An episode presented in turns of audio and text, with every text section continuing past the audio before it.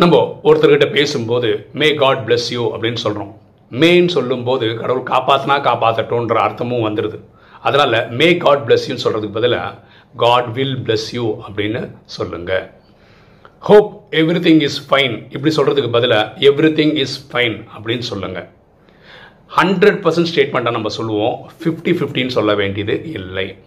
எண்ணம் போல் வாழ்வு.